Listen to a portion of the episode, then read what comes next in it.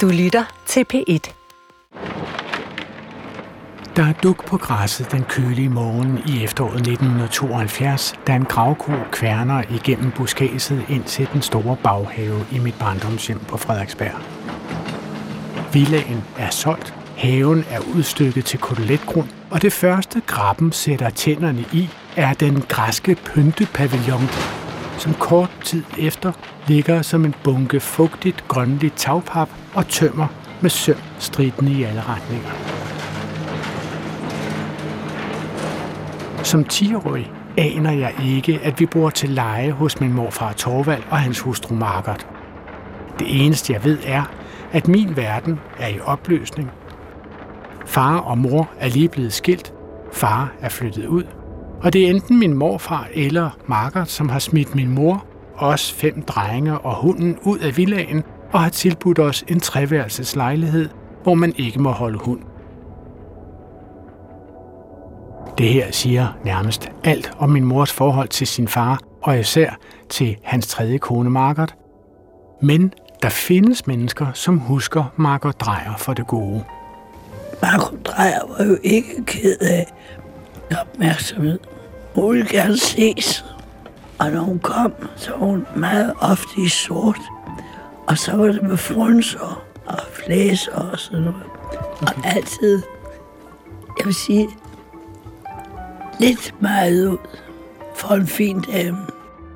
Da jeg talte med Lise Nørgaard, må det være mindst 42 år siden Lise sidst har set Margot Drejer. Og hun kunne jo altså være interessant på den måde, at hun var frækkere end de fleste. Hun sagde ting, som fine damer ikke sad og sagde åbenlyst. Hun var en liv, et livligt islet i et hvilket som helst selskab. Og der er jo kedelige mennesker nok. Lise Nørgaard lærte Margot og Torvald Drejer at kende gennem sit venskab med Helle Virkner og Jens Otto Krav. Krav dukker nemlig op senere i den her fortælling i en pikant birolle.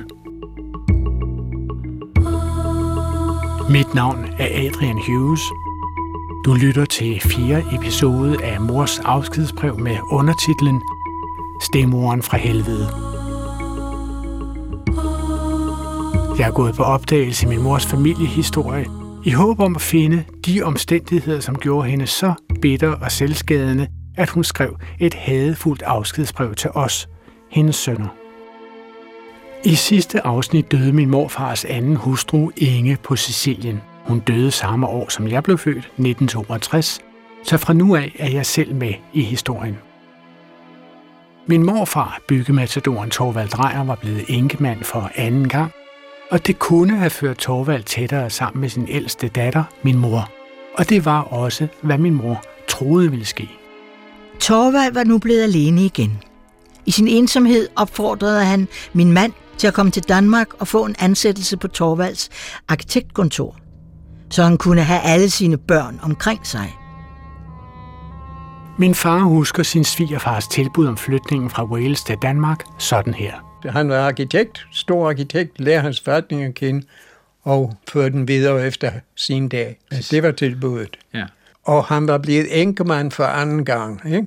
Okay. Så synes jeg, okay, det, det er noget helt andet. To alene. Ja. Han kan have sin datter hjem igen, og der er mulighed for, at det kan, det kan gå godt. godt Ja. ikke?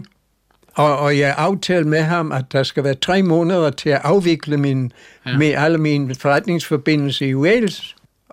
Um, vi arrangerede det i forvejen med Thor, at han har den her villa Ja. ja. i Fred på Testovsvej. Og han klar, og det gør det klart for os at komme til at bo der. Villaen på Testorpsvej er byggematadoren Torvald Drejers ret overvældende forældrekøb til sin ældste datter, min mor. Morfar Torvald må have syntes, at datteren, svigersønnen og os fire drenge skulle bo standsmæssigt i murermester Storms villa med palæruder i det mondæne kvarter omkring 5. juni plads. Haven indeholdt Frederiksbergs højeste platantræ og otte klatreegnede æbletræer. Den før omtalte te-pavillon med joniske søjler var indrammet af to guldfiskedamme. For et barn som mig, et paradis. Og for min far, et paradis med en meget stor slange. Jeg har prøvet flere gange at købe det af ham. Ja. Ud af min løn, ikke? Ja. Bare betale det med- med- på Ja. en lån, og du ved. Ja. Det vil han ikke gå med til, Hvorfor ikke? fordi han vil miste magt over mig. Men Ja, altså, hvorfor? Ja, så spørg dig. Du kan spørge, spørge dig selv. Så, altså, du kunne jo også være flyttet til et andet bolig, en anden bolig? I Jo, kunne jo. også have valgt at flytte ud af Torvald Drejers villa på Testersvej og Ja. købe en, en bolig, I havde- I havde råd til et andet Ja, sted. ja, og det talte vi også om. Men altså, under alle omstændigheder kan man sige, at hvis, hvis magt er spørgsmålet, så er du jo ansat hos din svigerfar. Ja, Og det er jo den største ballade. Altså, hvis man er bange for at være i en anden mands øh, magt, så skal man ikke arbejde for vedkommende. nemlig, men man, man er kommet ind i den situation, situation, så er det et andet spørgsmål om at komme ud af det. Men grundlaget for min families flytning til Danmark havde ændret sig radikalt fra min far i Wales bestilte billetten til karavellen, til han landede i Kastrup. I tre, de tre måneder inden jeg kom, der giftede han sig med Margot. Og pludselig var omstændighederne ændret, men jeg kunne ikke gå tilbage. Okay. Jeg kunne ikke lave om på det mere. Det var jeg sandelig ikke glad for. Ke- kendte du noget til Mark? Nej, Nej. nej, nej. Okay. Men det blev værre, end jeg havde regnet med. Og det ændrede groft på, på hele spørgsmålet. Forskellen mellem Thor som enkemand og Thor som nygift med sin tredje hustru Margot beskriver min mor sådan her. Lidet anede vi på det tidspunkt, at familiefølelse slet ikke lå til Torvald, og at han ikke kunne fortælle en sandhed, med mindre en løgn lå lige ved siden af. Morfar Torvald giftede sig kun seks måneder efter sin anden hustru Inges syreelt voldsomme død i Taormina. Den tager vi lige igen. Altså Torvald gifter sig kun seks måneder efter sin forrige hustrus død. Med Margot, som han lærte at kende gennem sin gode ven og forretningsforbindelse, Frederiksbergs borgmester Arne Stær Johansen, er alle kaldet Stæren. Stæren havde gennem mange år haft en fast elskerinde, Margot Sats. Stæren introducerede Torvald til Margot, og Torvald så straks nogle muligheder. Torvald ønskede sig en hustru. For ham var der ikke noget, der hed elskerinder. Måske har han også bekymret sig ved at stå alene med opdragelsen af to piger på tre og fire år. Høps, de der to piger, de skal måske lige genopfriskes. Pigerne dukker op i den strimmel smalfilm fra 1961, som jeg fortalte om for et par afsnit siden. Den, hvor min morfar ligger i hængesofaen under den stribede markise i sommerhuset. Et par blonde piger på to og tre år skubbes hen til ham. Den mindste hiver han op på hængesofaen, og den anden trækker han ind til sig og krammer, mens hun står ved siden af. De ser lidt øh, sky ud og virker ikke helt sikre på, hvorfor de skal være med i filmen. Pigerne er Susan og Lotte, som min morfars 26 år yngre hustru med puder på maven lod, som om hun var gravid med i sidste afsnit. Siden fandt vi ud af, at Susan blev adopteret i 1958 og Lotte i 1959, da Torvald Drejer var henholdsvis 63 og 64 år gammel. Margot Sats var advokat. Var intelligent og en suverænt dygtig administrator. Jeg tror ikke, der var tale om forelskelse mellem Torvald og Margot. Snarere en slags gensidig kontrakt, der sikrede begge parter. Torvald kunne hjælpe hende til at blive selvstændig og tjene store penge, og hun kunne administrere hans formue og få bragt småpigerne i vej. For en gang skyld er der én ting i min families historie, som alle er enige om, nemlig Margots økonomiske kompetencer. Min far kaldte morfar Torvald for Thor og husker hans begejstring for den nye hustru. Jeg har fået at vide, at i det første år i deres ægteskab havde Margot kunne spare Thor for en million i skat. Okay. Det er jo meget Men forestil dig, Ja. hvis hun kan spare ham en million i skat, hvor meget skat har han så betalt? Og hvis han har betalt det der, har han så tjent? Det er i øjenfaldene, hvor økonomisk belejligt det var for min morfar, at Inge døde så pludseligt. Inge var et gabende, fossende hul i pengetanken, mens Margot på den anden side var stolt over at sætte morfar Torvald og hans formue under administration. Det ved jeg ikke kun fra mine forældre, Margot forklarede det selv til Billedbladet under overskriften. Hun passer på millionerne, og der er mange af dem. Da Margot Dreyer havde været gift et par måneder, bad hun om at se sin mands selvangivelse. Det nægtede han. Dagen efter lagde hun en kopi af hans selvangivelse foran ham. Hun havde som det en hustrus ret hentet den hos skattevæsenet. Så kapitulerede Torvald Dreyer og overlod til sin kone at administrere sine mange ejendomme. to get ready. Time to get ready for love. Det var ikke kun skidt for min mor at komme hjem til København fra den lille valisiske provinsby. Min mor må også have været tiltrukket af at genindtræde i rollen som byggematadorens første fødte. Nu taler vi om Jette, og der sker det. Fra det øjeblik, hun er tilbage i København, der er jo hun frøken drejer igen, igen ikke? Ja, hun er ikke fru, fru Havlhøvsen, den nye arkitekt. Fru. Hun er frøken drejer med alle de fine ting, der, der pågår. Det mærker jeg først, når jeg kommer af slutningen af de tre måneder. Hun blev taget til ballet og taget ud om aftenen, og når hun er tilbage i København, hvor alle de fine ting kan mm-hmm. opleves. Ikke? Og hun synes, det klæder hende. Ja, hun er glad for det. Ja, det er hun. Okay. I Billedbladets og Se og Hør store reportager fra min morfars fødselsdag på Lange Linje i 1965 optræder min mor som 30-årig mønneslank i en dyb blå asymmetrisk aftenkjole, som blotter hendes ene skulder. Med en cigaret mellem højre hånds fingre poserer hun med sine tre yngre søstre ved siden af aftenens konferencier, Paul Reichardt. I reportagens største billede skåler min morfar og Margaret med Københavns overborgmester Urban Hansen. Finansgeniet fra Fyn blev 70. Boligkongen er manden bag 30.000 lejligheder til 2 milliarder kroner. Alt omkring arkitekt Torvald Drejer er stort. Han er en af landets driftigste arkitekter og har i høj grad været med til at ændre hovedstadens træk. Utroligt, hvad han har nået i sin næsten 40-årige virksomhed, og at hans gerning er værdsat overbevistes han om på fødselsdagen, hvor 325 af hans nærmeste venner og forretningsforbindelser med glæde havde fulgt opfordringen til fest. Jeg tror, min mor forstod, at hendes fars måde at tjene penge på krævede et praktisk valg af livsledsager, som kunne servicere forretningsforbindelserne. Torvald nød at være festens ubestridte midtpunkt. Jeg mindes ikke at have set ham gladere i mange år, og at festen var så stor en succes, var Margots fortjeneste. Hun havde organiseret det hele, og hun havde gjort det godt. Det her er det eneste positive, min mor nogensinde har sagt eller skrevet om Margot. Min mor blev især rasende over den måde, Margot forsøgte at lægge afstand til Thors tidligere hustruer og deres børn. alle minder omkring Inge, de forsvandt. Øh, så snart Margaret kom ind i familien, så, øh, så forsvandt de. Det her er Lotte, den lille pige, som sad for knyt på hængesofaen hos min morfar i smalfilmstrimlen, jeg fortalte om før. Jeg har ikke været i kontakt med Lotte, siden jeg var barn.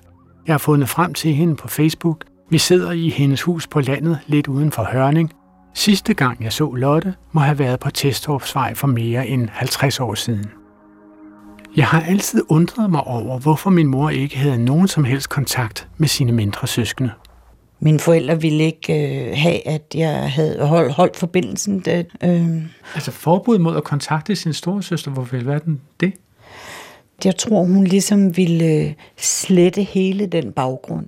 Hun ville være mor i gåseøjne for Susan og jeg, og så alt andet skulle ligesom fjernes. Så lad os gå tilbage til det tidligste, du kan huske, Lotte. Ikke? Ja. Hvad gjorde Margot for at få dig til at føle dig hjemme i det her, den her nye familie? Intet. Jeg er opvokset med barnepige, og jeg så bogstaveligt talt kun mine forældre, når vi spiste. Jeg havde absolut intet med dem at gøre. Da jeg blev lidt ældre, så kunne jeg bruges til at vise frem og øhm, servere cigaretter til selskaberne. Og ja, jeg har bare været en, en form for tilbehør. Jeg har, hun har aldrig opført sig som en mor. Jeg har aldrig følt en morforbindelse til hende på nogen som helst måde. Desværre var Margot Sats, nu gift drejer, intrigant, lunefuld, løgnagtig og rænkesmedende. Margot har naturligvis ikke spillet så stor en rolle for min mor, som for min moster Lotte, der voksede op med Margot. Men når min mor raser mod sin fars tredje hustru, så må hun også rase mod sin far, som valgte at lægge hele sit liv i den kvindes hænder. Man vidste aldrig, hvor man havde hende. Det ene øjeblik var man i kridthuset, det næste øjeblik i hundehuset, uden en anelse om hvorfor eller hvornår. Min mors syn på Margaret er jeg vokset op med, så derfor har jeg til serien her lidt efter folk, som så parret Margaret og Torvald Drejer udefra, uden at have familiære forbindelser i klemme. Jamen, Margaret øh, gik jo i seng med alle de mænd, hun øh, havde lyst til at gå i seng med, og de faldt jo for hende. Kvinden her hedder Gurli Jordan, og hendes daværende mand, advokat Jens Jordan, blev Markers forretningsforbindelse. Når jeg både dengang og, og i dag tænker på Margot, så tænker jeg på en meget charmerende, meget speciel, eksotisk kvinde med det her mørke hår og mørke øjne og øh, altid sprudlende. En mand i dig. Altså, det, det, den, den betegnelse vil jeg gerne lægge på hende. Det synes jeg, hun var. Hun var charmerende, og hun var generøs, og øh, hun havde penge, hun var sjov. Mændene faldt for hende. Hun bad om deres hjælp. Det kan mænd jo godt lide. så så øh, det, alle faldt jo for hende. Det, det øh, er helt klart min opfattelse. Min mor kendte godt Margots erotiske omdømme i den københavnske overklasse. Men det må have været mere smertefuldt for hende at genkende sin fars mønster med at overføre al sin opmærksomhed på sin nye hustru. Tores kærlighed for Jette begyndte at falde fra og blive overført til Inger. Ikke? Det er typisk. Ja. Men i Tors tilfælde, der tror jeg, det var overdrevet. Fordi han, de kvinder i hans liv, og det viser jeg også senere med Margot, de kunne vækle ham omkring deres lille finger, som man mm. siger. Ikke? Men ikke børnene. Så det er ligesom om det tidligere liv falder fra, når okay. han får et uh, forhold til det nye. Umiddelbart syntes vores familie, at Margot med magt tilsvang sig rollen som ledvogter ind i Thors følelsesliv. Men det største spørgsmål var, havde morfar Torvald overhovedet et følelsesliv? Det virkede bare, at han, han tog ikke konflikten med hende. Så det var meget nemmere at bare bukke af, og så sige, jamen det bestemmer hun. Øh, det var jo hende, der skulle sørge for hus og hjem, eller rettere sagt, hun skulle sætte alle andre i gang med det. Øh, og, og det samme med vores opdragelse har hun vel fortalt barnepigerne, hvad de måtte og hvad de ikke måtte øh, sammen med os. Det var ikke noget, han blandede sig i. Men det udadtil mest uforståelige ved Thor og Markers ægteskab var Markerts offentligt fortsatte affære med Thors ven og forretningsforbindelse, Frederiksbergs borgmester Arne Johansen. Fra jeg var gammel nok til at kunne bladre i min mors billedblade, så jeg Markert og Stæren ankomme sammen til alle premiere. De roterede jo i det københavnske selskabsliv. Markert med sin anden mand, om man så må sige, det var Stær Johansen, borgmesteren på Frederiksberg. Det var helt offentligt. Det vidste alle. Og jeg havde ikke noget særligt indtryk af Torben Drejer. Han stod sådan mere i baggrunden. Og jeg havde muligvis tænkt, altså på hans rolle i det der menage, jeg tror. Men hun er ikke skjult på, at hun herskede over begge herrer. Lise Nørgaard er ikke den eneste, som grublede over, hvad der egentlig var på spil i trekanten mellem Thor, Margot og Stæren. Min mor har også undret sig, så nu må jeg lige bruge et par minutter på at se på, hvem ham her Stæren var.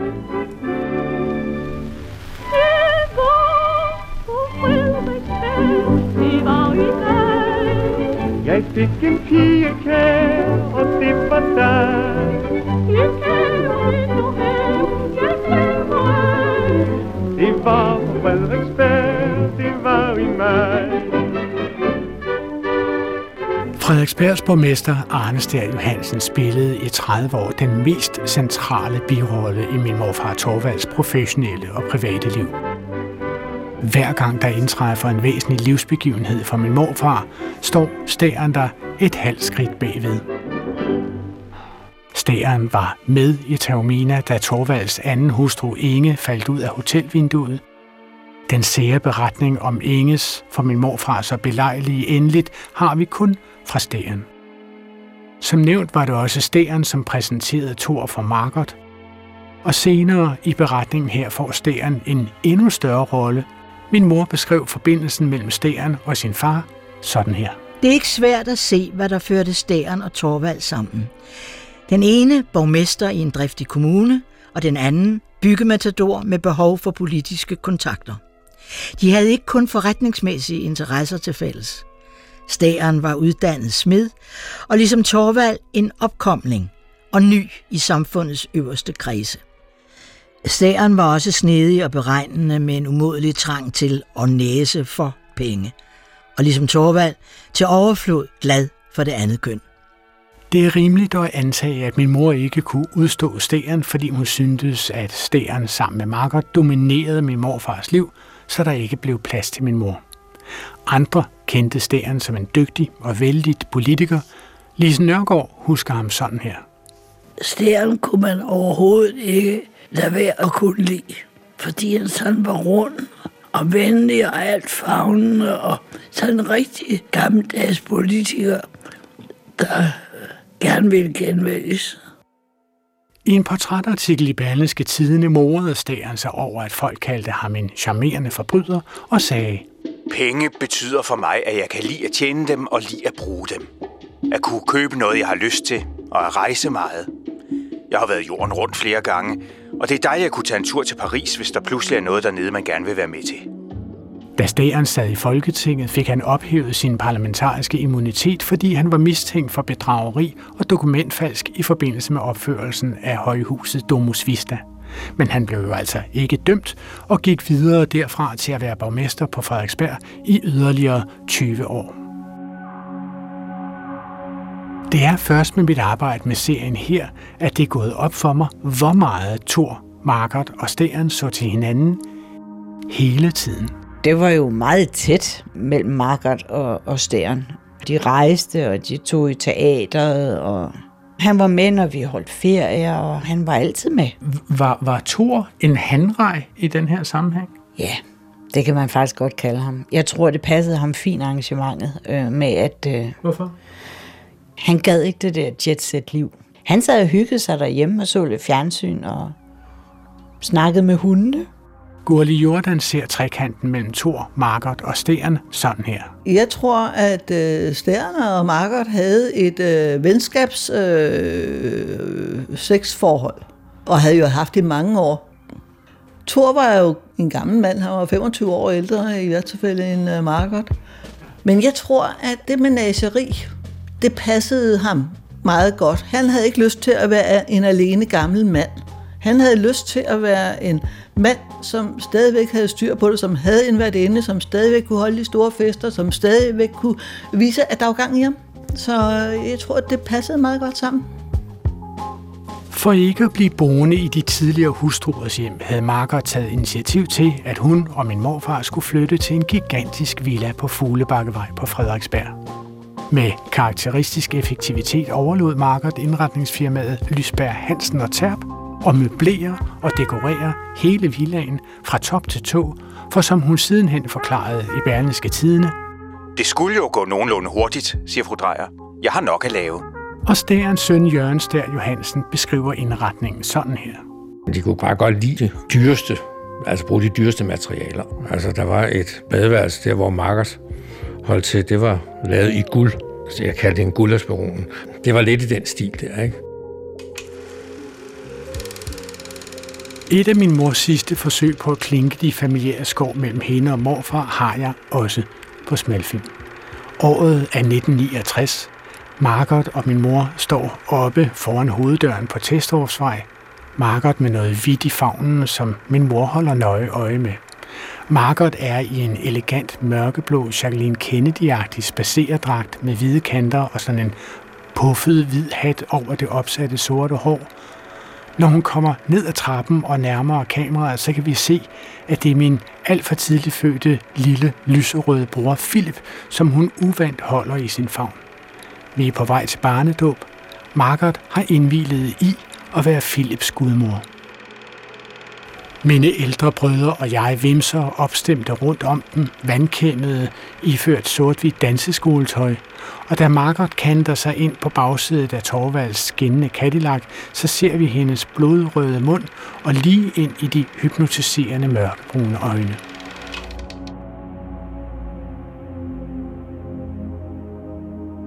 Min mor må virkelig have bidt tænderne sammen og gjort gode miner til slet spil. Hendes yngste søns gudmor beskriver hun jo i sine erindringer som Intrigant, lunefuld, løgnagtig og rænkesmedende. Samme sommer min mor fødte Philip for tidligt, fik hun en norsk kæreste. For at flytte sammen med ham i Oslo med alle os hjemmeboende børn, lå hun sig skille fra min far, og jeg så min familie atomiseret. Desværre blev min mor kort efter overbevist om, at vi, hendes mange børn, stod i vejen for forholdet til nordmanden, og fra da af opfattede hun mig og mine brødre som klodser om benet på hendes kærlighedsliv. Samtidig nedsmeltede hendes forhold til sin far Torvald fuldstændigt. I de kulørte blade kunne vi følge med i, at morfars samliv med sin tredje hustru udviklede sig bizart, og både Torvald og Margaret kom kort efter hinanden ulykkeligt af dage. Hvor bizart det blev, får jeg vide i næste afsnit. Margaret Drejer gik meget langt ind i krav, og der er ingen tvivl om, at de havde et forhold i alle betydninger af ordet. Hvem blev ikke kæreste med Jens Otto? Altså, vi, vi skulle stille alle de damer op. Det kunne være at blive et rigtigt galleri. Du har lyttet til Mors afskedsbrev, episode 4, Stemoren fra helvede. Til retlæggelse Adrian Hughes, lyddesign og dramaturgisk konsulent Kim G. Hansen, redaktør Torben Brandt, alle Jette Drejer Hughes tekster læst af Gita Nørby.